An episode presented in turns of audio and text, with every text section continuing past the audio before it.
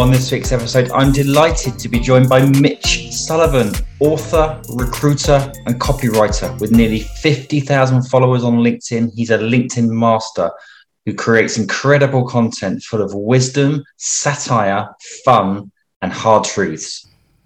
Mitch Sullivan, welcome to the Purpose Led Leadership Podcast. I'm delighted to have you on the show. Um, 50,000 connections. We've spoken before, a few years back, about retainers, actually. I've always loved your content.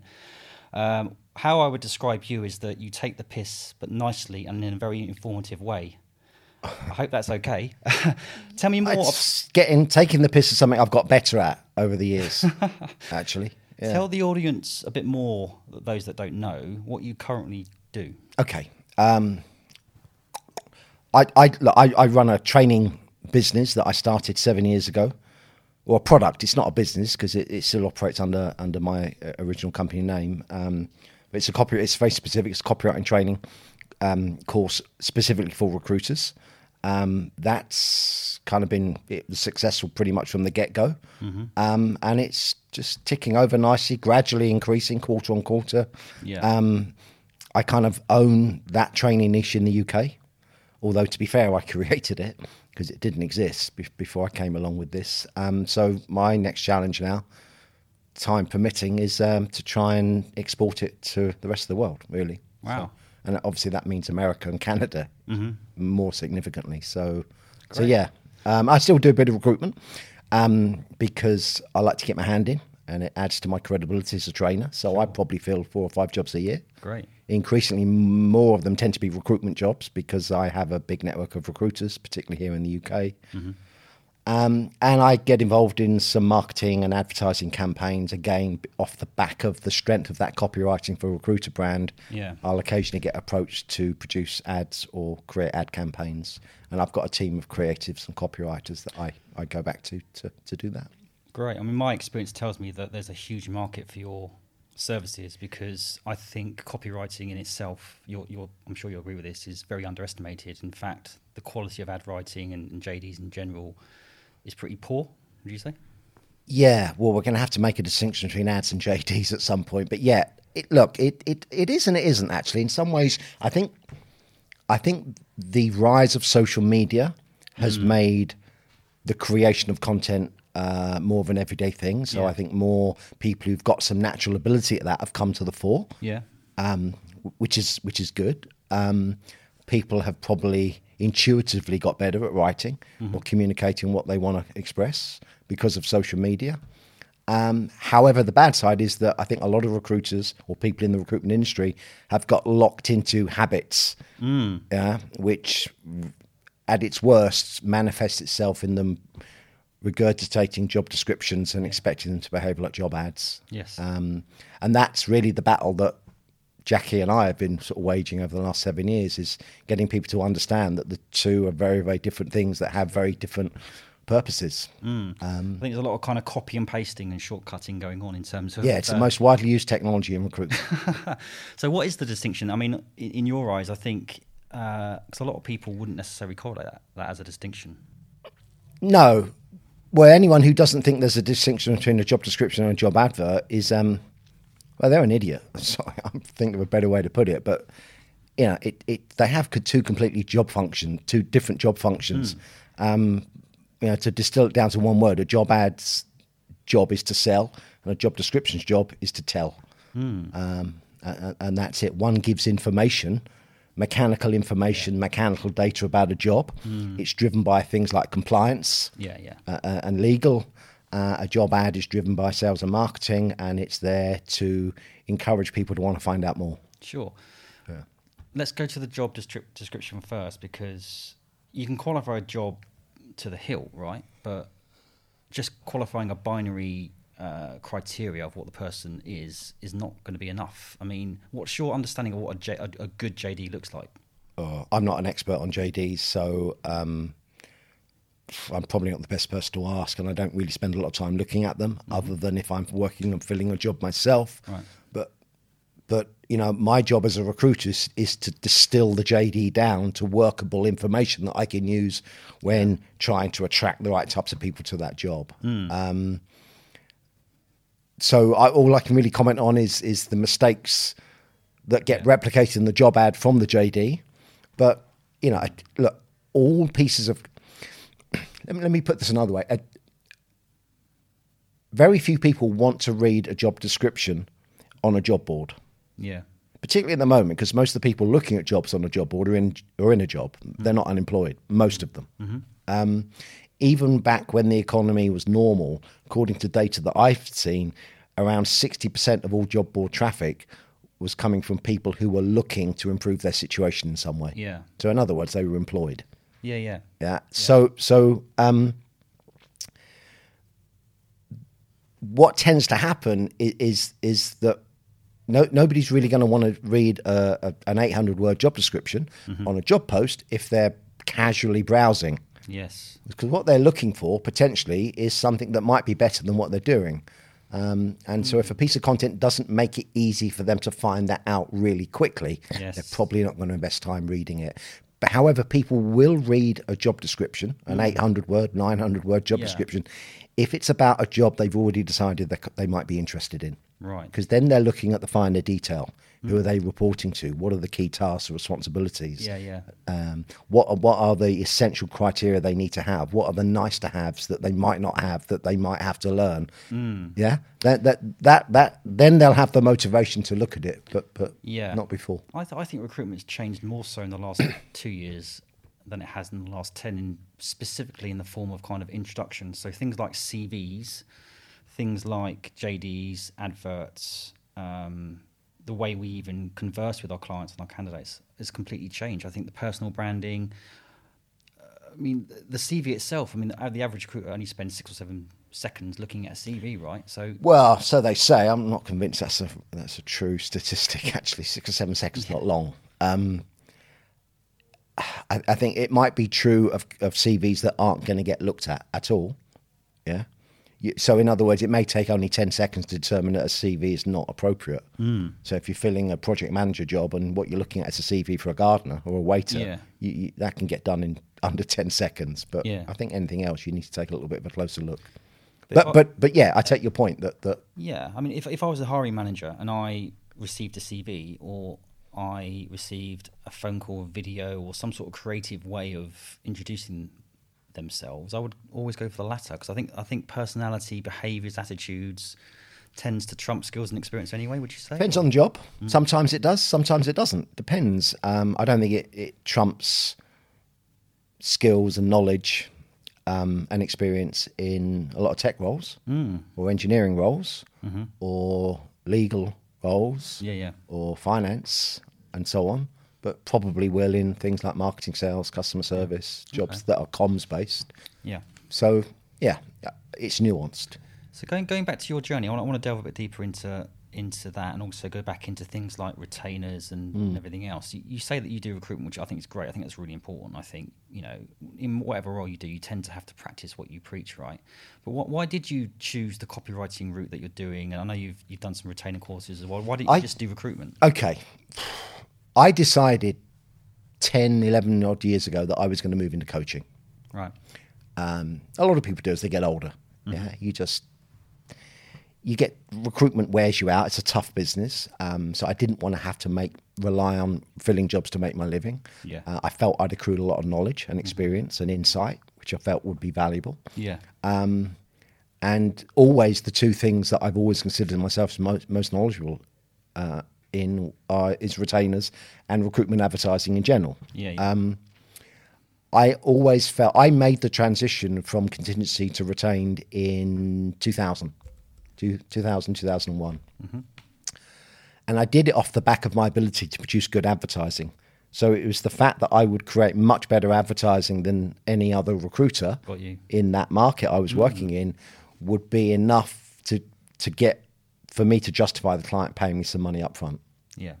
Um, and then, like anything, the more you do it, the more you learn how recruitment differs when you're working on retained as opposed to contingency. And, and the big difference Yeah. is when somebody's giving you money up front, you pretty much have to fill that job. Yes. Yeah. Yeah, So yeah. that then that then shows uh, sh- throws a different shade on activities like the brief, mm. what kind of conversation you have with the hiring manager, and mm-hmm. into what depth, in order to understand the job, so that you know, be, so that you can fill it. Yeah. How am I going to sell the job? How am I going to assess the right candidates? And so you need, really need to get into some of the granular stuff with the client. Mm. Um, you have to market the job well. You have to distribute that marketing in in the right places. You can't rush candidates like you often will do in contingency because you're, you're you're under a lot of time pressure. You're competing with two or three other external agencies. But when you retain, you can just take a little bit more time because some candidates need a bit more time. They don't want to be hassled. Um, you need to be able to meet them as well, um, which is a, an important criteria of, of working retained. So, yeah, it, it changes it significantly changes how you, how you actually do the job. And what I learned from doing it is it made me a better recruiter. I became better at stuff that I'd always found tricky, such as assessing candidates. I still don't consider Yeah. myself that good at it, but I'm better at it than I was because I've had to get into some of the finer detail with certain candidates in order to justify me putting them on a shortlist. Yeah, I mean, I've, I've been in this sector 25 years now. I've built my own massive business. I've sold that. I'm an NED to lots of different businesses now recruitment. And um, some of my clients get the retainer piece and they, they lean into it and they do it. And other, other clients, they either don't get it or they fear it. So, w- what advice would you give To the client or the recruiter? to the recruiting business around, you know, tackling getting their team to get more exclusive business, get retained Okay. business versus just doing contingent?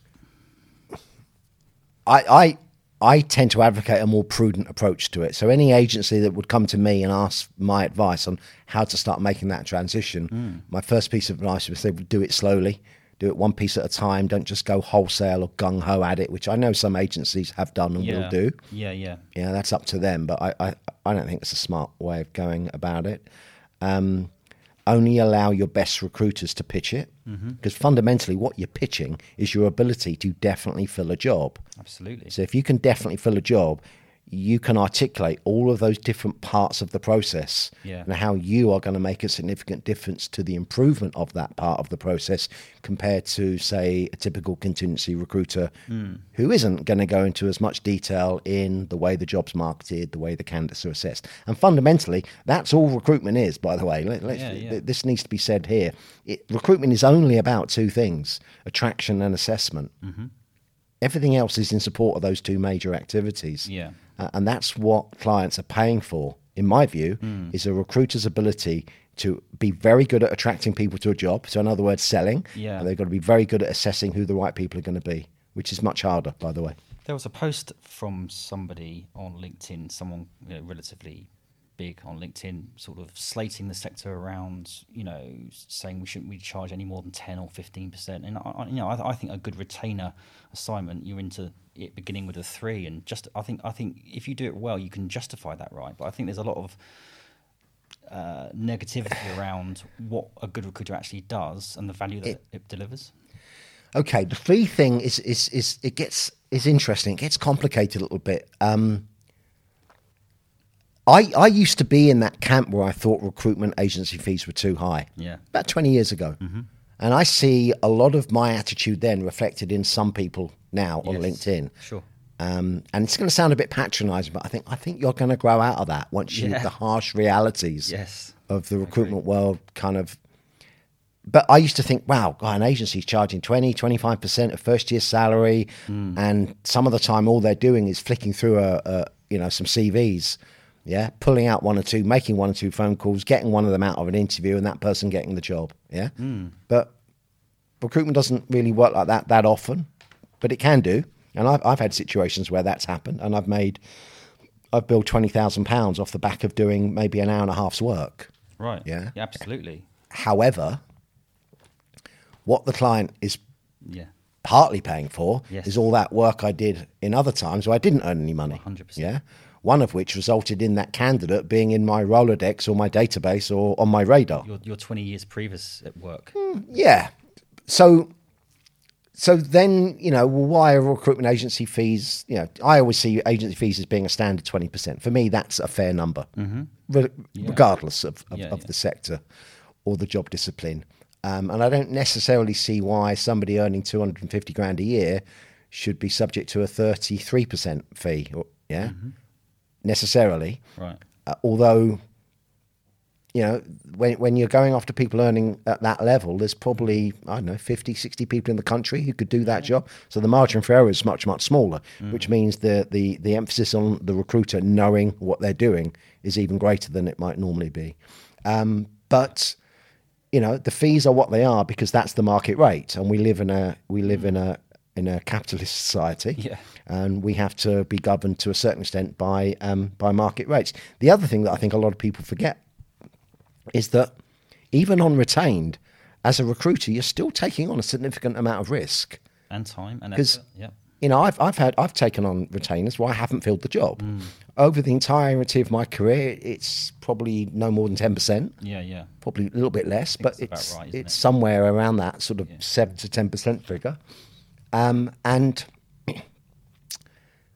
the you know at best I've broken even.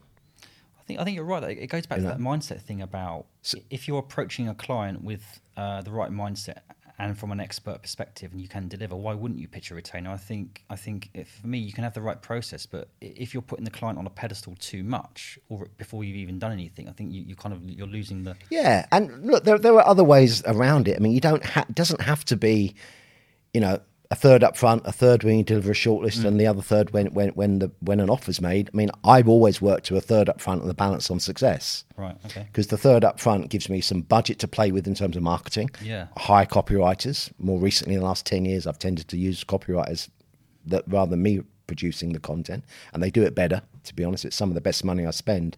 Um, so I absorb all those costs, and I've got budget to play with, um, and it allows me the time to do the job better than how I would normally do it.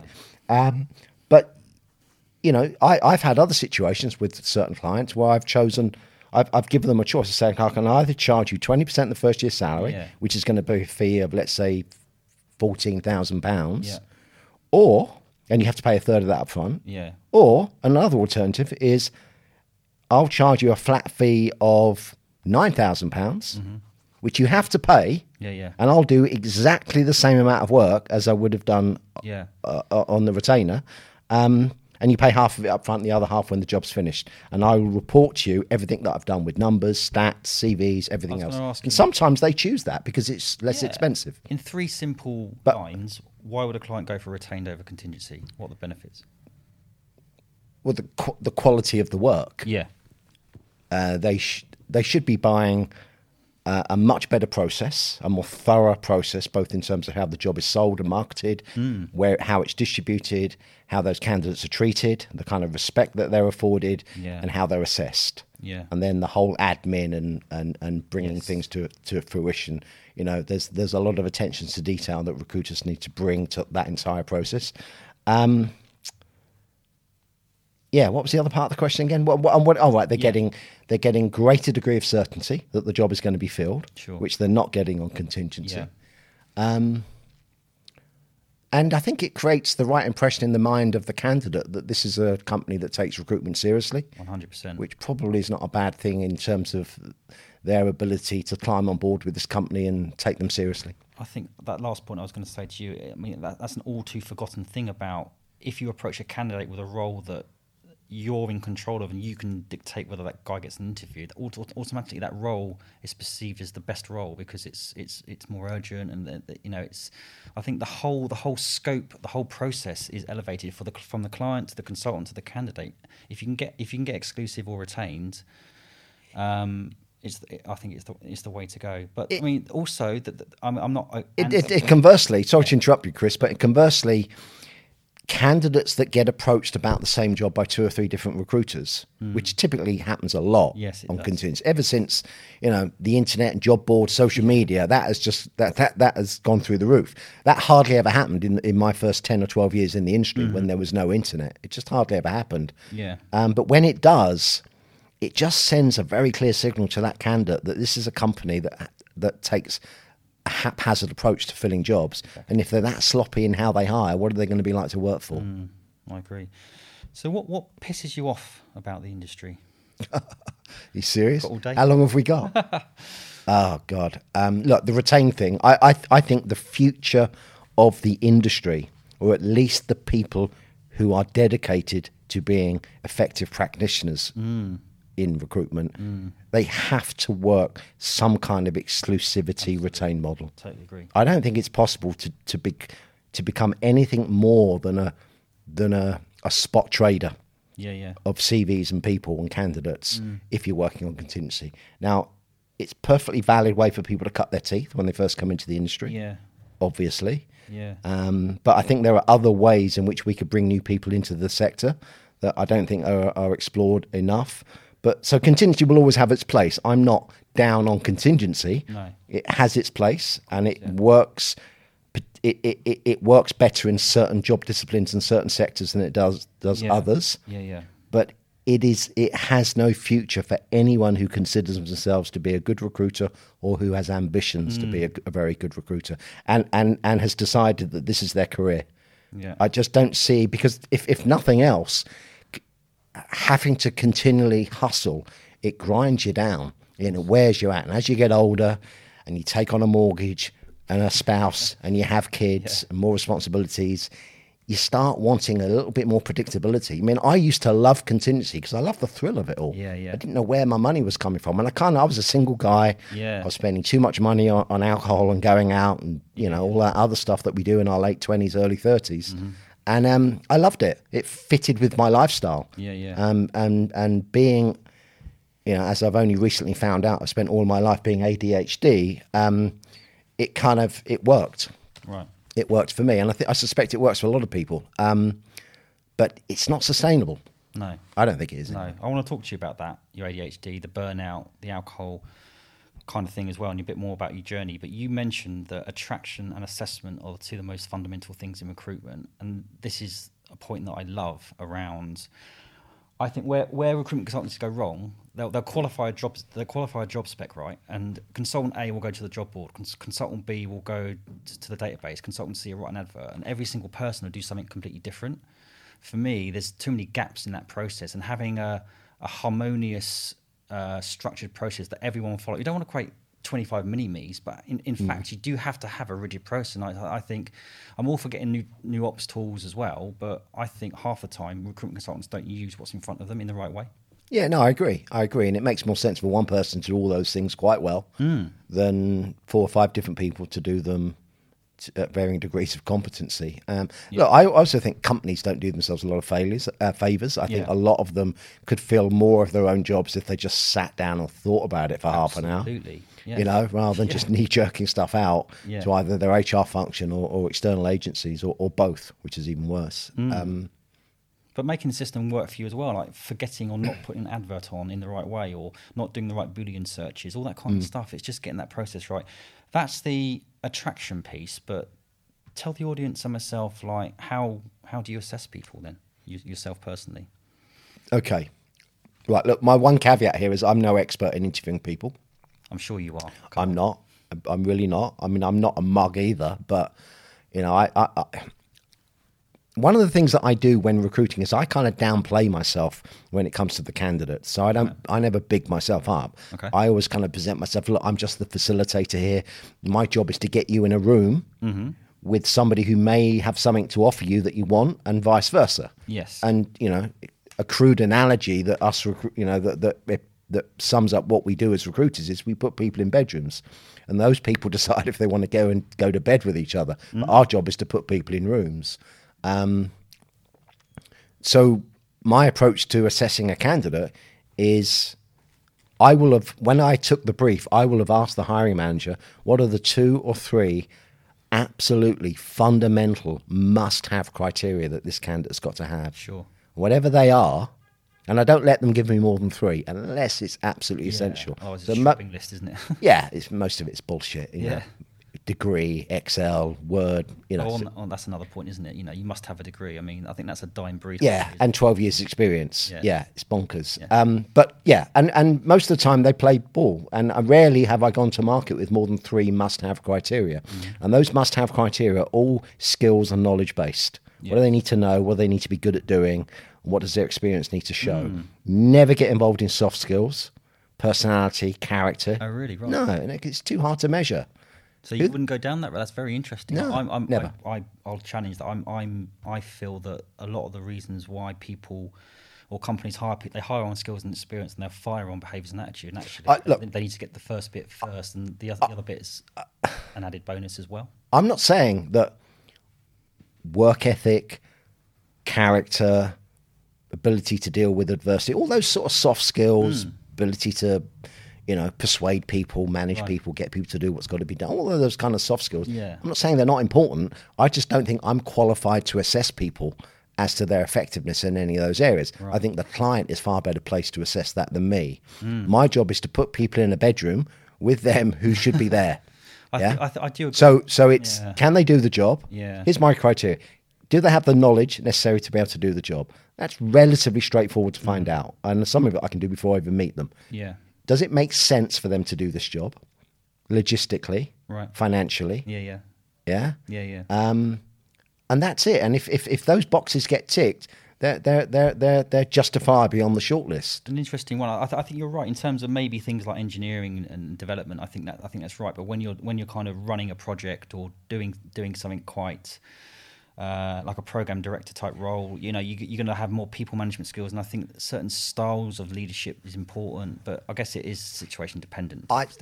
Yeah, look, if if you've if your recruitment experience has helped you accrue knowledge of leadership and leadership styles, then yeah, why wouldn't you include that in how you assess people if it's an important part of the types of people you need to recruit?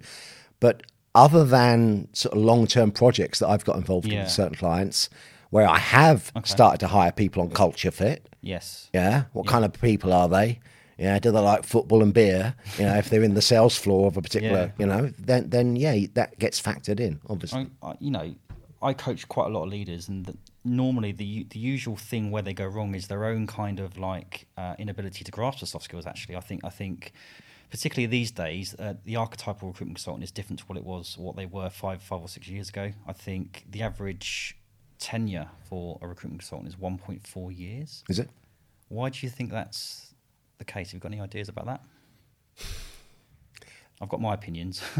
Right. I need to. I need a little bit more information about that stat. It's the average length of time they stay in a job is one and a half years, basically. Yeah. Yeah. And I think the average, in, in general, I think it's it's sort of a three year thing now. The, the, the- I think the permanency of, of, of a role is kind of waning. I don't think there's not really many permanent jobs these days, right? Yeah, maybe. I haven't really thought about it actually. Okay. I haven't really thought about it. Um, why is it a, a year? uh, One, one, I, I think. I don't know. I'm guessing off the top of my head. I think there's much easier availability of new jobs. So it's you know it's much easier to f- have jobs just appear in front of you while you're doing something else. Yeah. which pre-internet you had to act, physically go out and buy a certain trade journal or a certain newspaper on a certain day and look at the appointment section or look at the you know the si- situations vacant column. Yeah. Uh, but social media has become that new intrusive medium that, that radio and tv used to be. I think I think with, with recruitment specifically though, I think it's all about where's your next deal coming from, how good's your next month, close the deal, and I think I think it's the short termism of the mindset around maybe that, and I think that leads to burnout and disillusionment. I think there's, there's the lack of kind of playing the long game a little bit about development and all that kind of stuff. yeah I, I, do you know? I'd be interested to know what the average tenure of a recruiter was 10 15 20 years ago whether it was any different whether it was longer It might be Because- worse, I. Yeah, I don't know. Hmm. I would I would hazard a guess that. Yeah, I don't know actually. I, I don't know. I, I'm just. I think one of the causes of that may be that I think a lot of recruitment agencies have struggled to deal with the advent of digital tech in general, Yeah. social media in particular, Yeah. the democratization of candidate information. Sure. Now anybody with the inclination of the time can go find people. yes, Finding people is easy. Yes. You know what you're doing. yeah, Yeah, persuading them to do something is the hard bit, Mm-hmm. which is plays back to my copywriting training. But but it is that's that's the tricky bit. Um, Mm. So I think, and and what that's produced is a massive spike in the amount of companies that are bringing on- board their own recruiters. Yeah. So you've got in-house recruitment teams that have just grown, and I remember predicting this on forums. 20 years ago because Mm. I've been I've been getting into arguments with people on online forums for a long long time now I'll talk to you about that as well. which um, so I didn't just turn up and was naturally good at using LinkedIn. I'd, I'd had a lot of practice and been punched in the face a few times, which Yeah, is yeah. how you learn. Um, yeah, so, um, but I remember predicting this years and years ago, and, and Mm. you know, I just got I got rubbish as being an agency hater and blah blah blah. But I, I said it's got to, Mm. you know, when Monster first came along, and I saw the whole job board thing, you know, and and agencies really only survive because HR people are so bad at recruiting. True. But but but you know, the the rise of, of corporate recruitment teams has taken so much food off the agency table, and I think that's created a form of dystopia Yes. in, in the agency world that, and I think a lot of them have struggled um, and have floundered a little bit, and I think that's contributed towards the. I totally agree. I, th- I, I I completely disagree with recruiters who say that in-house people are washed up recruiters. If anything, the in-house role can be more sophisticated, and there's a lot more to it. I think sometimes. Well, I, than, I worked in house for four years, Right. so I've, I've I've I've walked the carpet, Yeah. um, and I learned a lot. Probably in, in the first two years I did that, in the four years I did it, the first two years, I probably I probably learned more in those two years than I did in the first ten. you got to of manage up, manage down, manage sideways, manage Ah. the recruiter. I, I mean, it, it opened my eyes to why there are agencies. yeah. because the attitude towards recruitment, Sure. and because I was only working in large corporates Yes. back then, um, and I won't mention the names of the companies just because some of them I'll, I'll want to be quite scathing about, but um, the the most hiring managers that I've met that where, where I've been walking in the building every day, it's, they they really dislike recruiting, Yeah. having to fill jobs. But they, they, they desperately want us to help them because they can't do it themselves. yeah, but they treat recruiters like shit Yeah. um, for a variety of reasons, which you don't necessarily get into. But they certainly, yeah. at best, they're holding them at arm's length. I agree. Um, so they, they're not giving them the ammunition they need to be able to do a decent job for them. Hmm. And they think, well, if I if I get three or four to run around for me, the, the you know one of them will get lucky. Um, Yeah. HR people. Um, don't get me started on HR people when it comes to recruitment. I don't think recruitment should sit in HR really until someone's hired. Yes. Then it can double back to HR. But I, I think it should sit in sales and marketing. I agree. I, I think I think there used to be this concept of candidates and even recruiters having a sense of se- self entitlement, i.e., candidates expecting certain things. But I think the hiring managers and the employees, there's a, such a sense of sense, sense entitlement where you know they even recruitment companies they expect the old ad- adage, "I want that person to run through a brick wall for me." I think that's that's bollocks. I think I think, Mm. Yeah. I th- I th- but in a good way, I think it's it's Well- turning turning, isn't it? I, I don't think there's anything wrong with wanting people to do that if you're a very, very good manager. But how many great managers are there anymore? Mm. Not enough. Mo- Most people have, have had to become subject matter experts. Yeah. You know, and again, because I'm old enough to remember the pre-internet days, you know, I was a sales recruiter. When I first came into recruitment, I recruited salespeople and sales managers. Sure. And I'd been a very successful salesperson and sales manager prior to coming into recruitment. Yes. For six years, six, Yes. seven years. Um, so I had a little bit of an insight, which helped get Mm. me started. Um, but you know, people had to manage people back then. Management was a definable skill. I hardly ever see the ability to manage people ever described in job ads or job descriptions anymore. Oh, it's, I mean that's that's why it falls down, isn't it? They might, Maybe. th- yeah, they might have the right skill set, but if they're not being managed or led. You mentioned sales and marketing. I want to touch on this point because I think it, again another misconception in my eyes is that you know sales is the most important thing. I think marketing is playing mu- branding, personal branding is playing a much more bigger part in in our lives. What do you reckon? Yeah, I, I wouldn't argue with that. It's certainly playing a much bigger part in everyone's lives. Um, I only see it through the prism of recruitment. Yeah. and appreciate there's a lot of other stuff going on outside of recruitment in terms of you know the whole influencer marketing and and, and what personal branding means to different types of people. Um, personal branding becomes an issue for people who are employed. Right. And I'm not saying that's right or wrong, it, but I'm just saying it's an issue. A lot of companies, you know, have got a bit of a stranglehold over, over how people can communicate publicly. Particularly the larger the company, the, the tighter the stranglehold, generally. Yeah. So people are often aren't given too much freedom in terms of what they talk about, how they talk about it online. yes. And that includes recruiters, um, which is a shame, actually. What's your thoughts on kind of LinkedIn because it's it is about uh, it is about personal brand even more so. There's a lot of video stuff going on. You have to be human. You have to you know going on the binary corporate kind of images of people with their logo behind them and all that kind of stuff. How how are you how are you adapting to that? What's your thoughts on it? Um, how have I adapted? It's been easy because um, I don't report to anyone. I, I do what the hell I like, you know, Right. a- and have, and I'll learn from my own mistakes. Um, and I've sailed close to the wind a few times, as, as is widely known. Yes. Um, but um, look, for, for me, my golden rule with social media, and I think I think this would be good advice for most people, is you know, I, I, being a good writer, writing things that people want to read, takes time to develop. It took me uh, years to, to get good at it. That's yeah, skill. Yeah. yeah, and it takes practice. Nobody, you know, you can have some natural ability, and I must have had a little bit, but Yeah. I just worked at it. I read books. I didn't get any formal training. It's only through working with Jackie that I've actually become more of a technician when it comes to advertising in general and understanding the mechanics of it. Yeah. But you know, what I've brought to my content is knowledge and authority over certain subjects. So I don't get, I don't, I don't form two opinions that are too strong about things that I don't have a direct understanding and knowledge of. So I play safe in that respect. Um, my content is always peppered with humour, It is. or as you called it, piss taking. Satire. But we we can you know banter semantics all day. But you know it's humour. It's it's taking a you know uh, and, and and that makes the content more palatable. But the, the one golden rule that I have is I never ever say anything, even if it's a sarcastic piss take or an or an off the cuff kind of Yeah. remark. I'll never post anything that I cannot back up.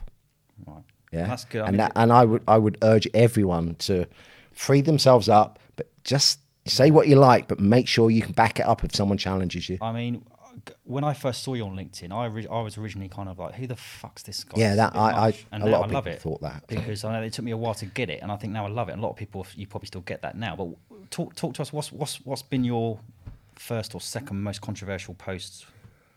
Uh, well, the, the, the, the one that everyone keeps coming back to is the, is the post I made about Hays, which uh, I talked about on, on that other podcast Yeah. a few years back, which I don't necessarily want to get into the nitty gritty of that anymore. But um, but yeah, it was a joke um, because it it incorporated the Nazi party. Um, it got a lot of heat, which Mm. I felt was a bit stupid because people were adding dots Right. to join up so that they could get offended. Jumping on the bandwagon. Uh, Some people were doing that as well. Yeah. Um, to be fair, there were quite a few recruiters who who stood in front of the storm and said, "Hang on a minute, this is yeah." Yeah. And I remember a lot of who those people were because it Right. took it took some bravery to do that because Sure. it, it, it, It was- it, it was a firestorm Yeah. uh, uh, uh, for a couple of days. Um, but I was lucky in so much as I came out of that even better than I beforehand because Mm. my, my follower numbers went up. Not connections, because there's a difference between connections. Sure. I only have thirteen thousand connections on LinkedIn, but I but my follower count is forty five thousand. Yes. there's a lot of people have decided they want to follow me. Rather than, and I think now people see the follower number and think, oh, he's, he's already got 30,000 connections. It's pointless connecting with Right. him. But actually, it's not true. If you want to connect with me, guys, Do hit, it. Hit, hit the connect Yeah, button yeah. because I've still got a long way to go to reach 30. Um, but my, my, my follower count in three days went up by 1,400 people. Hmm. Now, some of them would be ambulance chasers thinking, oh, Yeah. what other bullshit is this guy going to create? Yeah. Um, but yeah, and, and, you know, I think it was a joke. The joke I made, a lot of people resonated with it. And for jokes to be funny, they have to have some root in the truth. Sure. And what I said had some root in the truth. So there's more recruitment questions I want to ask you, but let's let's get under the bonnet of the real Mitch. You talked about ADHD. You talked about alcohol. Paint us a picture about Well, look- mental health, anxiety, uh, adversity. Um, okay. Look, right. First of all, yeah, look, I met. I was. I was typical of a lot of men in their twenties uh, who were single and who went through periods of earning more money than they probably deserved to be making, which I did. You know, I remember going out one lunchtime in 1989 to buy a sandwich, coming back with a Hugo Boss suit, cost 500 quid, which in 1989, 1990 was was a lot a stupid amount of money. Yeah, yeah. Um, so I was reckless with money. I was a little bit reckless with how I socialized. I've, I've, I've never been an alcoholic. I hardly ever drink and haven't really drank that much for 10, 15 years. Yeah. Yeah. But I can, even now, you know, drink an awful lot over a six, seven hour period, but then not touch another drop for Hmm. a month or two months or, or even longer. Mm-hmm. Um, so the, the alcohol was always a, a means to an end Yeah. in terms of altering my state, you know, making other people a bit more bearable, blah, blah, which, which is part of the ADHD thing. Look, I, yeah, throughout my whole life, ADHD was, was, you know, it was undiagnosed. People, Right. I didn't, you know, I only knew what it was three years ago. Sure. And I've only come to learn a little bit more about it through my daughter, Okay. who um, who is is in the business of neurodivergency. Right. Uh, and I don't want to talk about her um, or get into any detail about her because that wouldn't be right or fair. But it's only through trying to help her through some of her struggles Mm. that I've realised because she's my daughter and she is so so like me in so many ways. Right, okay. And it made me realise, my God, it's made me reevaluate my whole life because I've looked back and so many instances in my life where I've realised, wow, that's why I acted that way, or that's why I, I responded to things in that way, or that's why I just thought it was I was an idiot. But turns out, you know, I was I was an idiot sometimes, obviously. But um, yeah, it, it turns out that my brain works in a certain way, which is very similar to how my, my daughter's brain works. Um, See, knowing that now, I mean, it must have almost been a relief in a way because it's too late. It was too late. Yeah, I, I've I've I've become very comfortable with who I am over the last ten years, right. um, and that's just a function of age, it's just experience. Yes, um, indeed. and so whilst I, I live with a lot of regrets, I mean I'm, I'm divorced. Mm-hmm. You know, when you ever anyone that goes through a divorce, particularly if there's kids involved, it's just one of the most painful things you can experience. Been through that myself. Um, and and I I still it causes me a lot of anguish just thinking back to it. Um, so, but yeah, I, I I just what I've the last couple of years I've had to look back over my life and and and re-examine periods of my life. I think right now I'm starting to understand why that happened the way it did more clearly now Sure. than I did at the time. Sure. At the time, I just felt like a a, a ball in a pinball machine. Yes. Sometimes. yes, Yeah. yes. Um, I agree. so it, it yeah, I, I don't dwell on it too much. Um, I think sometimes though, um, I'm all for kind of um, looking forward, but sometimes you do have to go back. You do have to go inward before you can go forward again. And I think that, um, you know, I think sometimes in recruitment we're so transfixed into the next deal or, or, or business that we forget some of these softer skills and the empathy, understanding, and looking inward. I, th- I think this is called the purpose-led leadership podcast, and my purpose now is completely different to what it was when I was running a big business, and I'm much happier now. Yeah. I'm, I'm, I'm more rich in fulfillment and purpose than I am financially. I wouldn't trade what I am now for what I was back then. And I, I get the sense you've got the same kind of thing. yeah, look, the, the social media has been a great thing for me. Hmm. It, it's played to my strengths, some hmm. of which were created by my my ADHD. Sure. You know, which were you know looking back, always been a big picture guy, never been particularly great at detail. Um, sometimes have tremendous problems switching my head off. Right. Literally, I can't stop my brain. You know, that had negative effects on my sleeping patterns because I literally just couldn't stop Wow. thinking. Yeah, yeah. Um, and I know that my daughter suffers from that sometimes as well. Hmm. Um, just all or nothing. I have. I've, I've always had a very all or nothing Hmm. personality, where I'm all in or it's Right. yeah. Um, you know, and I've, I've kind of always preached to my kids that if you're going to do something, you have to give it your all. You have to try your hardest, or just don't bother. Hmm. Or if you start something and think, well, maybe this is not for me, then quit. Get out. Get out. Yeah, yeah. exactly. So, uh, um, yeah, it, it, it's. I, I, I, you know, I haven't gone into it. I, you know, I've only examined this part of who I am because of my daughter. Mm. I'm not too interested in, in doing a complete relitigation of my life because I don't see any point. But no. it some of it's made a lot more sense. Um, Yeah. and and so look, social media now has given me the ability to express my thoughts, get feedback on some of those thoughts. Hmm. Um, It's an outlet almost. Yeah. Um, Have you I- had therapy or anything like that? Counselling or. wow, we're getting deep here, aren't we? I mean, Yeah, it's, it's a normal I- thing these days, no? I, look, I did um, for a while when I was going through when my marriage was breaking down, and I was um, I was throwing uh, too many stimulants into my body at the time as a coping mechanism. Um, but I, I didn't do it for that long. Yeah. Maybe it's because I thought the guy was a bit of a hack. Um, but yeah, I, I just thought, no, I, I can work this through this stuff myself. Um, So yeah, I, I, I, I tried that. Didn't really work for me. Um, I'm a little bit too bullheaded, perhaps. Um, Yeah. yeah, You go, I mean, I think I think it's it's a journey that we go on. I think we've all got mental health. I've, got- I'm a mental health first aider, mental, mental health advocate, and I've been very vocal on LinkedIn about some of the struggles that I've had. And I think when we start having these discussions, I think it's a strength. And a lot of people think whatever, but for me, this is how you this is how you win clients as well, not just and it's relationships. It's, it's, this, this this is another level of kind of connection for me. This, this is you know the, It, yeah, I, look, I, I, I, think, I think um, we're just we're learning more about ourselves. The Yeah. world has changed so dramatically just in my lifetime. absolutely. I remember thinking, I used to look at my grandparents when I was young and think, wow, they've they've gone through so much change in their lifetimes. Yeah. You know, Yeah. airplanes, you know, TV, radio, two world war, one world war, not two, but but Yeah. you know, just seismic stuff. You think, wow, that'll never happen again. But in a different way, the world just in the last 30, 40 years has just been turned on its head. COVID is going to have an impact on all of us. Oh my God, the that we, that we is- can't yeah. we can't predict yet. The next ten years that'll roll out. Work from home is going to change the, the, the, the patterns of how we, we do things. Mm.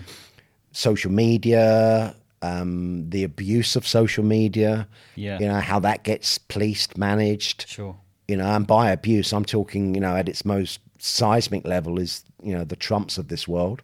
You know, and the disinformation and the bullshit and the lies and and and you know the freedom of speech.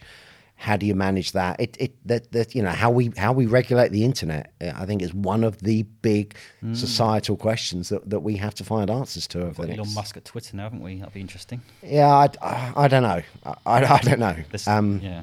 I don't know. What's um, what's your proudest moment so far, Mitch? breaking the course record um, at golf That is at my local moment. club when I was 22 years old. Wow. Yeah. You happy with that? That's it. Yeah, in terms of the, the the physical feeling I had inside my body when I did it, and, and it stayed with me for quite a while afterwards, and there being a plaque in the clubhouse. Right. Um, I, I, I used to play golf, as, as, Yeah. as this is now obvious. Uh, I didn't start till I was 18, and I got down to four handicap by the time I was 22. Wow. Um, I even toyed around with maybe, you know, maybe could I turn pro? Mm. Um, and um, and you know, back then, four, maybe getting down to three, I might have been on the verge of playing for the county, which which wouldn't have been a big thing. Yeah. Um, but then I lost my driving license through drink driving. Right. Lost my job, didn't have any money, and I had to quit golf for two or three years. So, Hmm. yeah. But th- and it's funny this this kind of doubles back to the ADHD thing actually because. Um, when I was playing between the age of you know getting better and better at golf and getting down to that lower handicap, um, I, my temperament was awful. I mean, I used to lose my temper on the golf course really badly. I used to snap clubs over my knee, scream, shout, throw clubs, and it became something of a running joke. And I was hauled up in front of the committee at the golf club two or three times, and uh, and they would implore me to to just try and calm down. They said, you, you know, you can be so utterly charming, Yeah. and then you have these these red mist moments, and and and looking back again, that was an ADHD coming out, Sure. um, and I was lucky that I found golf because it's a very individual sport. There's no one else or nothing else you can blame other than yourself if things don't work Yes. and it forced me because I wanted to be good at golf Yeah, and yeah, I yeah. wanted to be effective as a good amateur player. Yeah. Um, and as I grew up, I worked at it and I thought I've, I've got to stop losing my temper. I've got to stop Yeah. seeing red when I make double bogey on the first hole.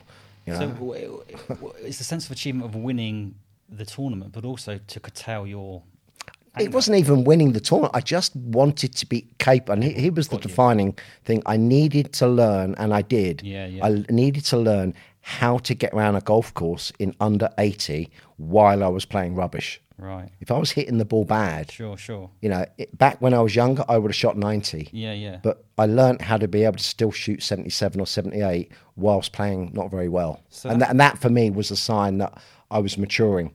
And it, hel- it helped smooth some of the re- rough edges off me as a person because I took some of those lessons into life as well. Mm. love uh, l- love that answer i mean that was 20 25 years ago moving forward Mm, Longer, actually. I'm older well, than you I, I think. was trying to be kind um, what's your what's your purpose would you say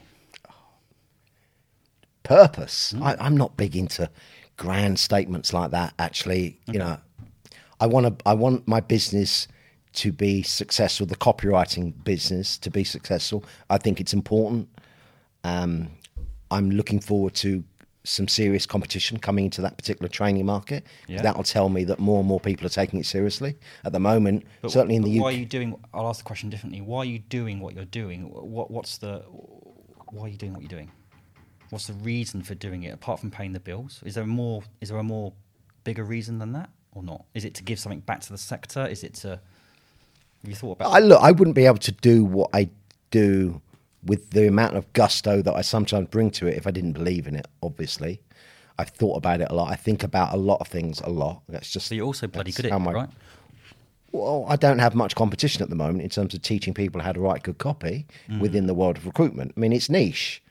Yeah, there's tons of copywriters out there, millions of them. There's lots of copywriting trainers out there, but there's nothing currently, or very little, in the world that is specifically geared around recruitment. Without being too disparaging to other recruiters, you're uh, uncharacteristically humble.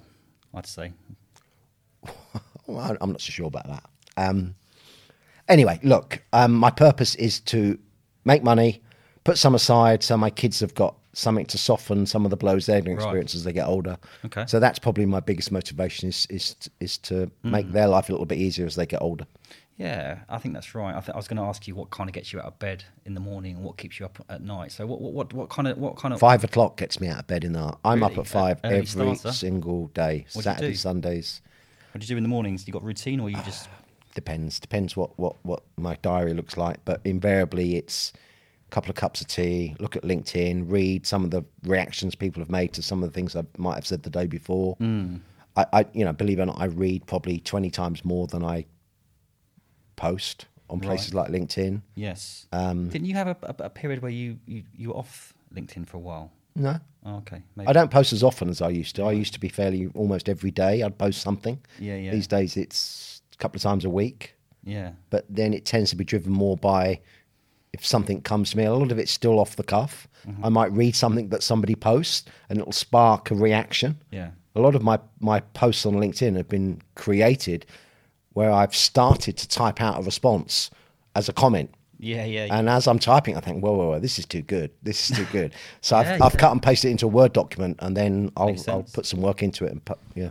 So in terms of like, do, do you find that people misunderstand you quite a lot because of the way that you you write your content? But in a way, you get you, you get more followers by doing that, right? Look, I, I you're probably going to have to ask other people. I, I it's, it's difficult for me to second guess. Um, I, I suspect probably a lot of people think I'm grumpier and more miserable than I really am. um, they, you know, probably think, oh yeah, he can be a bit negative, which is true. I'm, I'm a glass half empty kind of person. Whenever I look at any situation, the first thing I'll look for is the flaws. Right. Okay. You know, when I smell flowers, I look around for a coffin. Yeah, I'm just one of those types of people. Fair enough. That doesn't mean I, I want to get down on everything or be negative. It's just that Mm-hmm. my instinct is to is to look for things that might go wrong. Yeah. Yeah. Yeah. Okay. So we're kind of coming towards the end of this. It's been fascinating. Um, just talk to us about kind of like we've all made mistakes. I made I've, I've made some big mistakes. What's been your biggest mistake or poor decision? Would you say My God, where do I start? You're talking about work related decisions. anything you want to run with, really, Mitch? Oh, I, I- I mean, there are some that are going to be too personal for for me to want to reveal here. Um, I've made loads. I, I wouldn't say I've I've made any you know that I can think of right now that have been massive or seismic or life changing. Yeah, yeah. It's been more a question of lots of sort of medium sized mistakes. Um, You know, but I, I I I look back on you know I, I lived in Switzerland for eight years. Oh, wow. I started a business over there, recruitment business. Okay. Uh, that's when the whole retained and advertising thing started to really take shape. Yeah. I learned a lot, but I was in, you know, a very small market, you know, and I, I, often look back on those years as me giving my best years to what essentially was a commercial backwater Sure. and, and wondered how much more I could have achieved had I been in the UK Yeah. between 1996 and 2005. Um, because those were my peak years. I, you know, in terms of, you know, youthfulness, energy, knowledge, all kind of coming together, or starting to come together. Probably my, my peak years were my 40s, probably. Um, and I think they probably are for a lot of people actually, because it's it's where Yeah. it's where wisdom meets energy. I totally agree with that. You know, Yeah. Um, and as you get older, as you go past forty and, and, and into your fifties and beyond, the energy levels start to Sure. the, the wisdom doesn't go anywhere, but the energy levels Yeah. start to decrease a little of- bit. Yeah. At this age, you're kind of old enough to do whatever you want, but young enough to still, you know, recover, Yeah. you know, that kind of stuff.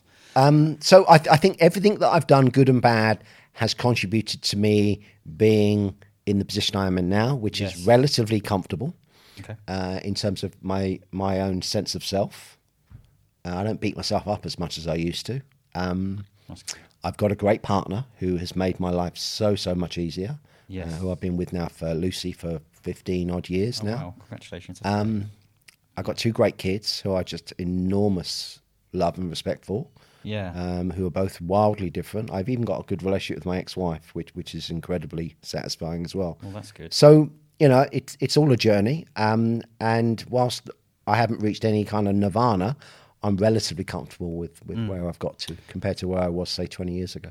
I mean, you know, having built a big business myself, I'm now a solopreneur. I don't have any people working for me. I've got like suppliers and things like that, and I Yeah, love. me too. I'm the I love same. the flexibility and freedom of that. Yeah. Um, I almost will kind of like never go back, and I feel that. Um, it, I mean, it would take a lot of money for me to be offered to, you know, to go back into that kind of environment, and I'm not sure why that is. I just just talk to us about that kind of like because some people struggle with the whole solopreneur being completely on their own, but I think Yeah. I'm quite similar. We kind of, I kind of enjoy that that flexibility.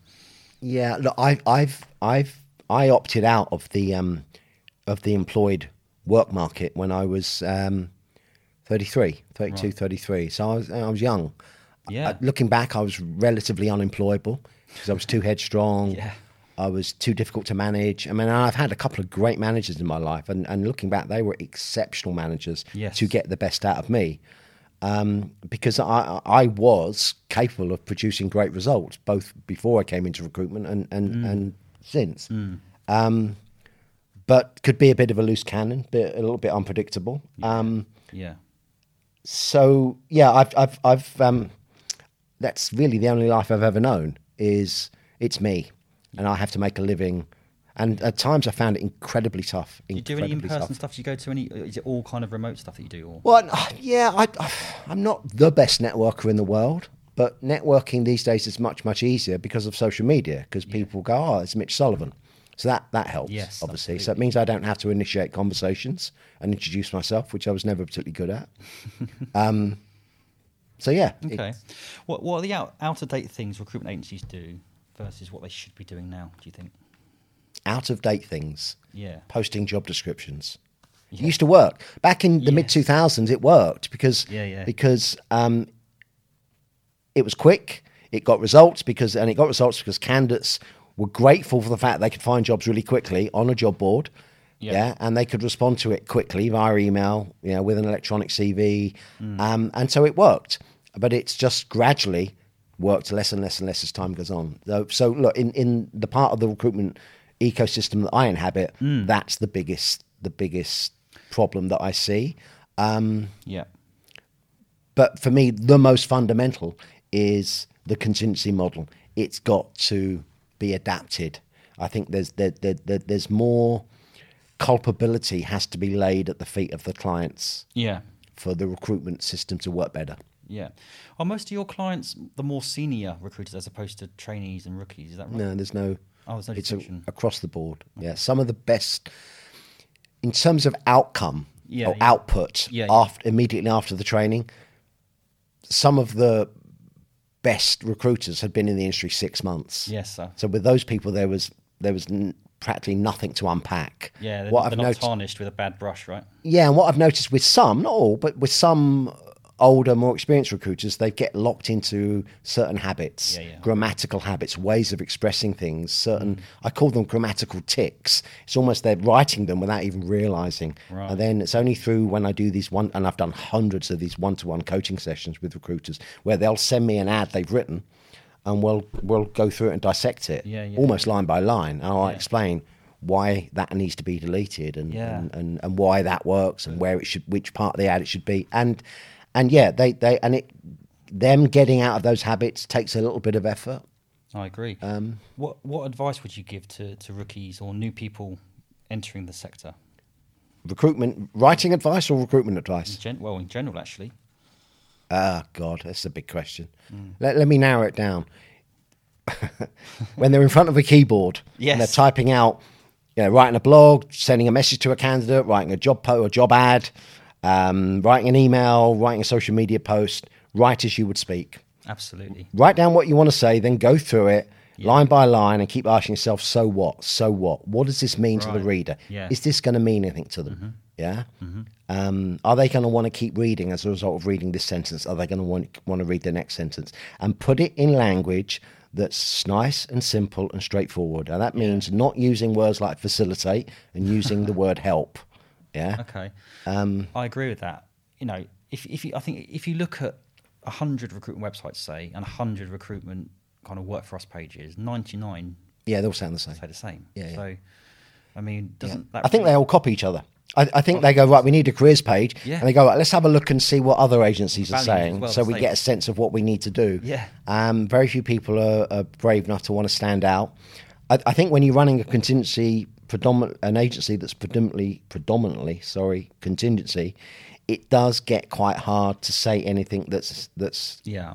that's that's tangibly different. Yeah. But they could say it in a different way, and, and too many of them aren't prepared to do that or don't know how to.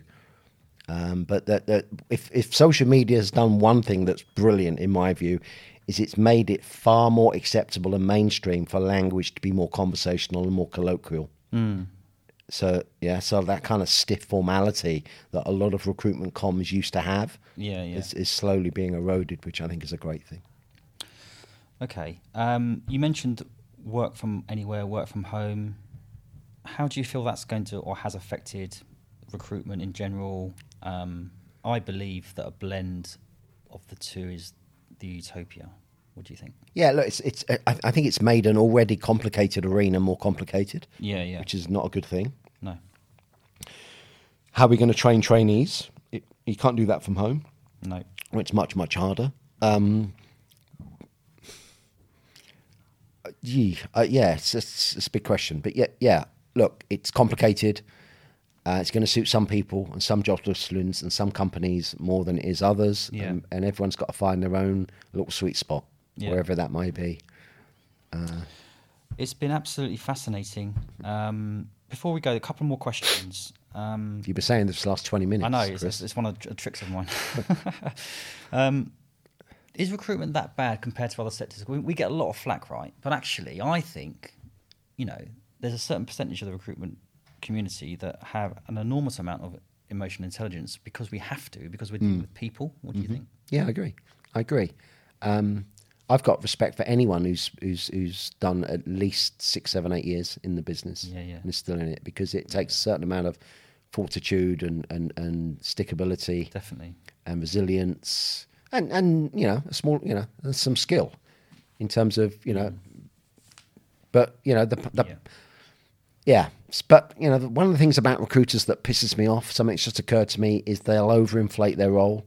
Sometimes is to talk about the use friction, like finding people their dream job, Yeah. top talent, you know, best in the market, Yeah. um, you know, and changing people's lives. I wrote a blog about that once. I think, what the fuck? Yeah. Seriously, you're not changing. The candidate's changing their life, not Right. you. All you're doing is opening a door through which, you know, if they decide to walk, they're doing the hard work. They're doing the walking, Right. Not you. Sure. Sure. So you you're know. not a fan of the virtue signalling around? No, no, I'm not. I mean, and, and I think if you do recruitment well, it can be an incredibly well paid job. and can be very mm. rewarding on lots of levels, not least financially. Mm. But to start bestowing upon yourself some kind of social significance, that, that, that, that kind of. But do you not get necessarily get fulfillment out of placing somebody in the role apart from Yeah, of course. Somebody rings you up and say thank you so much. Yeah, you yeah, know, and you're one of the best recruiters or the best I've ever worked with. You know, I remember the first time I heard that as a, a woman, and I even remember her name, which I, I'm not going to mention here, but um, she um, she said you're right up there with with one of the best recruiters I've ever worked with. And I was just about old enough then to, to, to, to sprinkle some salt on that and go, yeah, okay.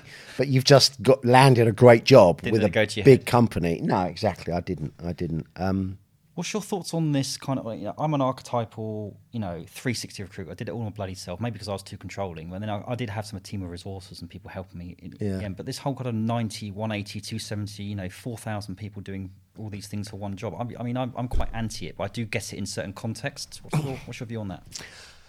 I'm a little bit biased because when I came into the industry, um, the different parts of the job were segregated. So uh, my first ever job in recruitment, believe it or not, was as a manager. I was managing okay. recruiters. Yeah, yeah.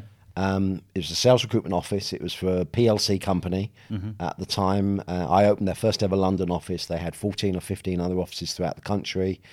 And I had three recruiters Yeah. two of the um, one whose job it was simply to deal with candidates all day long Yeah. and meet them Yeah. and register them because back then you had to register candidates formally Of course. before you were allowed to send them out of an interview Yes. and if you were caught not registering a candidate physically face to face the DOE could shut you down Right. and then there were two others whose job it was purely to make phone calls to bring jobs into the business uh, and my job was to close that business. Mm-hmm. So once the candidate and the job had been put together, my job was then to call the client and to manage the process. So everybody was doing a different part of the process.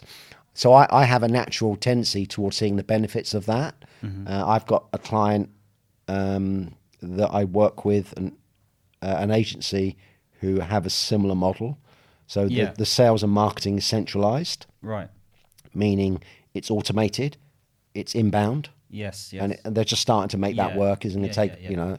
Um, and the recruiters, their job purely is to attend the intake meeting with the client. yeah. Yeah. They they don't work contingency either. Yeah. yeah. So they're not competing with other agencies. Yeah. And their job is purely to understand the job, sit behind the right marketing, which they're not Yeah. responsible for themselves. Um, manage resources, whose job is to build the boolean stuff and to and to search, um, and then to respond to those candidates that show an interest. This is where a good leader, It's a pure delivery. a recruit, a good recruitment manager or leader will understand the strengths and weaknesses of an individual and put them in the right roles. That's why it's important. I think. I tell you why recruitment comes gets a lot of flack. Mm. It gets a lot of flack because even people who are quite good at it are sometimes going to be quite bad at it, Right. and that's because uh, being a, being a recruiter asks you to be a little bit good at marketing, sales, Absolutely. PR, Yes. admin, research, management. Absolutely. Yeah, there's a lot of things to be reasonably good at, and I don't know of a human being on the planet who's good at all those things. Very true. Some of those things I've just mentioned, I'm awful at Very true. but some of them I'm pretty good at. Yeah. It's a and rare I think breed, that. isn't it? A 360 is a rare breed these days. So I think, yeah. Look, I, I did 360 recruitment as well after that job, um, and in fact, it, it it's it helped me develop as, as a recruiter, having to having to eat what I could kill, basically. Um, So on the, on the sort of last question, and then one more after that, I promise. KPIs. What's your view on it? What's important? What's not? I think KPIs are important, but only so that the people running the business can see what's going on. Um, I don't think they should be set as targets. Mm-hmm. Yeah. So you look at the numbers and you use that as the bedrock for training and development and mentoring for each individual recruiter in terms of whatever the numbers are. I've always said CVs, jobs, interviews are the most important ones. You know. Sorry, say that again? CVs, jobs, and interviews. The number of new jobs, number of CVs you're sending, number of interviews you're getting. I think. I think Yeah, I mean, CVs, CV submissions to interviews is, is, is a good stat, obviously, because that tells you quite a lot about the quality of the work that the Yeah, recruiters conversion doing. rates. You know, if you're Yeah. sending 48 CVs for one interview, then it's something wrong. Yeah. Or if you're getting But again, that, that that's that's contingency, and I tend not to look too much at contingency businesses because I'm not that fair, really interested.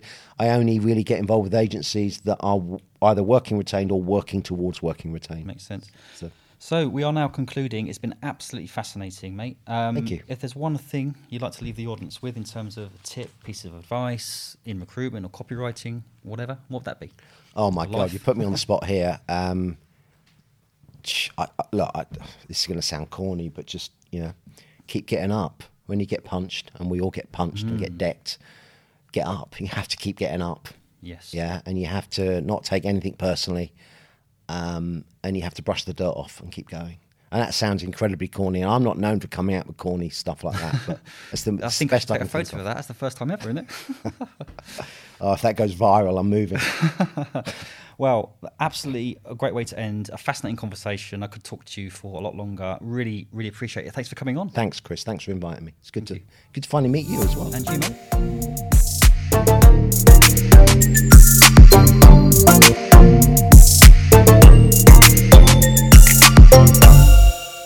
The Purpose Led Leadership podcast is sponsored by Vincere, the recruitment operating system used by over 20,000 recruiters worldwide. I chose to partner with Vincere because I'm a customer and I love their modern rec operating system, a single tech platform to streamline the front, middle, and back office operations of executive search, perm, contract, and temp businesses.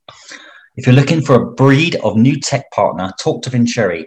They have follow-the-sun support with seven offices around the world Check them out at vincere.io forward slash Chris O'Connell for an exclusive offer for all listeners.